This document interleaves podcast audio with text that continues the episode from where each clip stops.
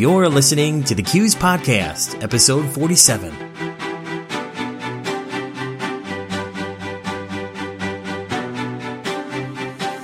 Welcome to the show. This is a forum where we'll talk to credit union industry leaders and cross industry experts for a wide range of perspectives on trends and topics relevant to you.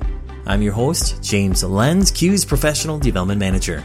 In today's show, we'll explore the state of credit union governance. Our guest for today is Michael Daigneault. Michael is founder and CEO of Quantum Governance L3C, an organization aimed at strengthening credit union boards, supervisory committees, and executive leadership teams by providing strategic governance, ethics, and management assessments and consulting and facilitation. For more information about quantum governance, visit cues.org/qg. This is a special episode for two reasons. One, it announces clear findings of the state of credit union governance.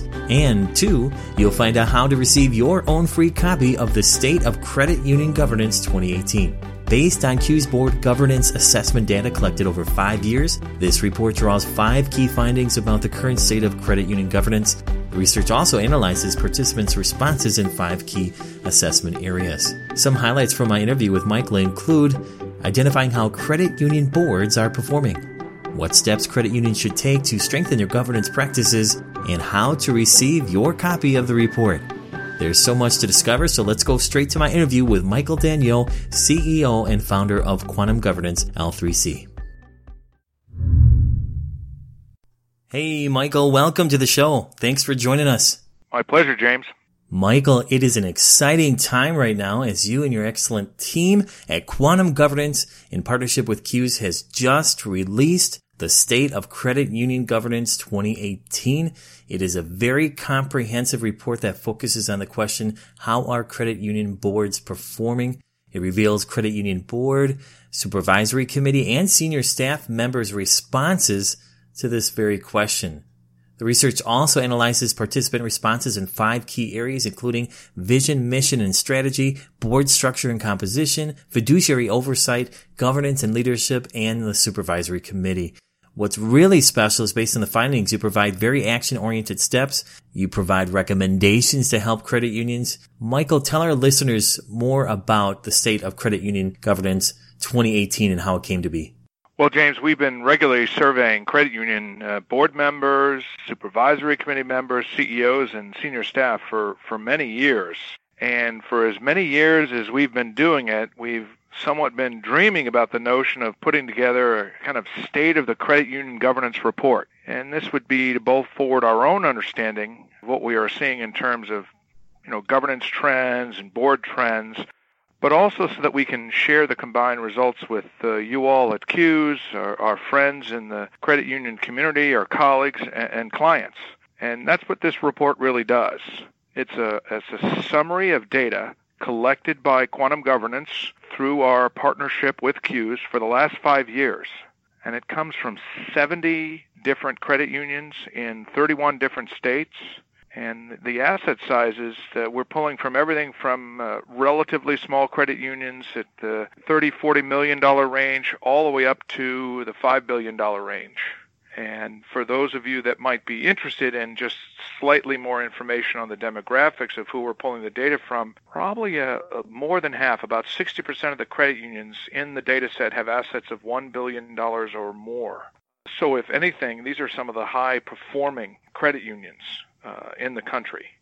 75% of the so of the folks uh, in the data set are board members, not surprisingly there. 12% are senior staff, about 7% are supervisory committee members, and 5% are CEOs. And what were your findings? James, it's, it's a very substantial report. Uh, your listeners will, will have to download the full report to learn everything that we've learned, but I, I can offer you some of the key findings here. We really have six key findings in the executive summary that I can offer to you and, and offer to everyone here listening to the podcast and that is number one, uh, interestingly enough, board members and CEOs frequently differ on their perceptions concerning governance. Board members and CEOs differ on about 84% of the survey's key questions, which means, of course, if my math is right, they agree on only about 16% of the questions that we asked. and uh, that that's quite amazing, particularly when you when you think about board members and CEOs that have been together for uh, a good number of years, which really uh, leads us to finding number two, and that is is this divergence between board members and CEOs. Their perceptions change as time goes by, and based on tenure, interestingly enough, as time goes by, board members have a more positive view of the governance of the credit union. As time goes by, CEOs uh, with long tenure tend to have a more negative view of the governance of the credit union.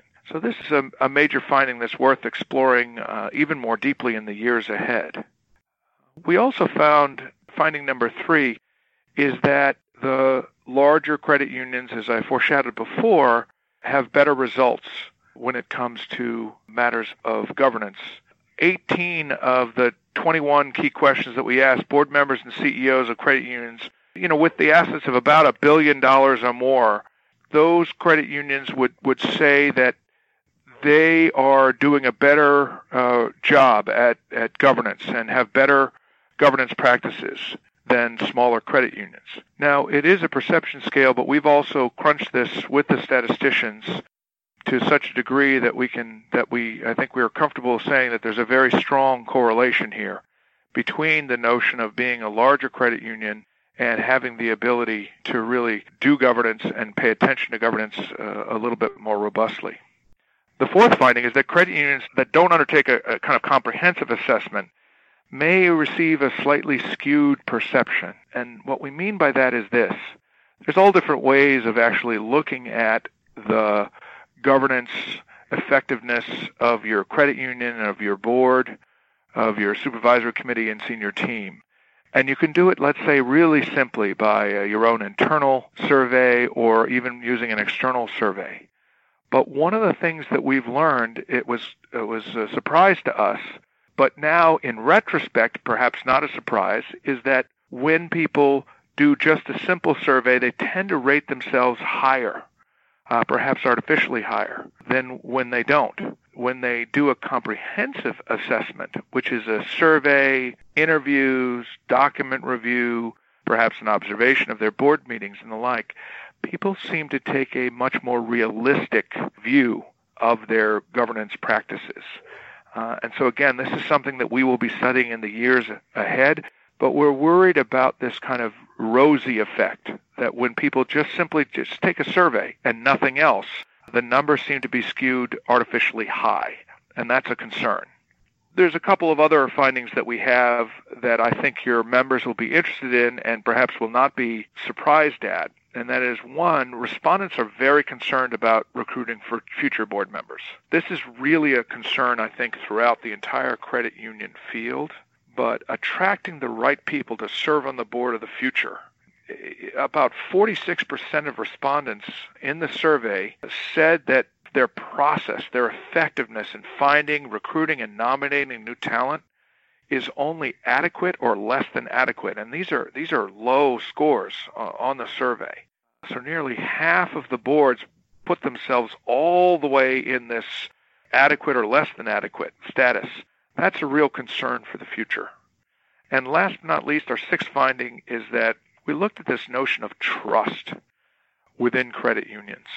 And just 27% of senior staff and 25% of CEOs, so about the same level, reported that their boards were very effective at building a leadership culture of trust. This is quite different than the board members themselves who said that uh, 44% of them were effective at building trust, and indeed 53% of supervisory committees said that they were effective at building trust. And so there, there's a pretty large gap there of uh, 20 to 25 percent that we really need to understand as far as organizations building trust. So this is a state of the state report for governance. Michael, what does this all mean for today's credit unions? I mean, what steps should they take to strengthen their governance practices? Well, I, I think there are a, a, good number of steps that they could take. Uh, frankly, uh, I think some of those steps are as, as varied as credit unions themselves, but based on the findings in the report, we do recommend that credit unions begin with at least these five core steps. And one is to really uh, genuinely prioritize governance excellence at your credit union. Don't take it for granted. Don't do it just the way you've done it for the past good number of years or even decades. You know, if you haven't been taking governance really seriously at your credit union, it's really time to do so. If you have been, it's still perhaps time to kick it up a notch. You know, whether you're functioning at governance 101 or all the way up perhaps to 601, it's time to find out what either governance 201, if you're operating at 101, or if you're operating at 601, what 701 looks like for your credit union. You got to keep stretching. While many of the results in this report give cause uh, for us to, you know, stand up and cheer, there also are some um, some reasons for some real concern. Eliminate any, you know, perception gaps also between your board, your supervisory committee, and the senior staff. If we know one thing, it's this: you know, gaps between the board and the senior staff will eventually be a pretty uh, destructive thing. And so we highly recommend a strong constructive partnership between the board and the supervisory committee and the senior staff. And they've got to work collectively together to govern and lead the credit union. There were in our data so many gaps in the perceptions between the positions that it surprised even us. It should be a concern to credit unions. We need to we need to learn more about that. All of us do and then make sure you really have a plan for both board and committee rejuvenation. Board, supervisory committee, or audit committee, if that's what you have, as well as the other committees of the board. You know, it's funny, but the longer a board member serves, the more positive his or her perception is. And that's that's great and that's good, but could that mean that sometimes long-serving board members don't ask the hard questions or might be a little bit more reluctant over time to ask some of the hard questions. And we, have got to look at making sure that we are asking the hard questions at the committee level and at the board level. Also, just focus on what we would call the credit union's leadership culture in general. This is probably recommendation number four and that is is while you may be spending you know a lot of hours ensuring that your board members have requisite training or your committee structure is in place and all of that don't forget that building a positive board culture, it takes time and really a kind of conscious effort, conscious cultivation to ensure a positive outcome with culture. Sometimes people will say culture eats strategy for breakfast. And I think that's one of the things that was reinforced in the survey itself. And then last not least, something we've mentioned in some other venues, but it's interesting how I think the data in the report really reinforces it, and that is is one of the most important things, if not the most important thing that credit unions can do today, is to make sure that you have a governance and nominations committee. Over the years, nominations committees of credit unions have morphed.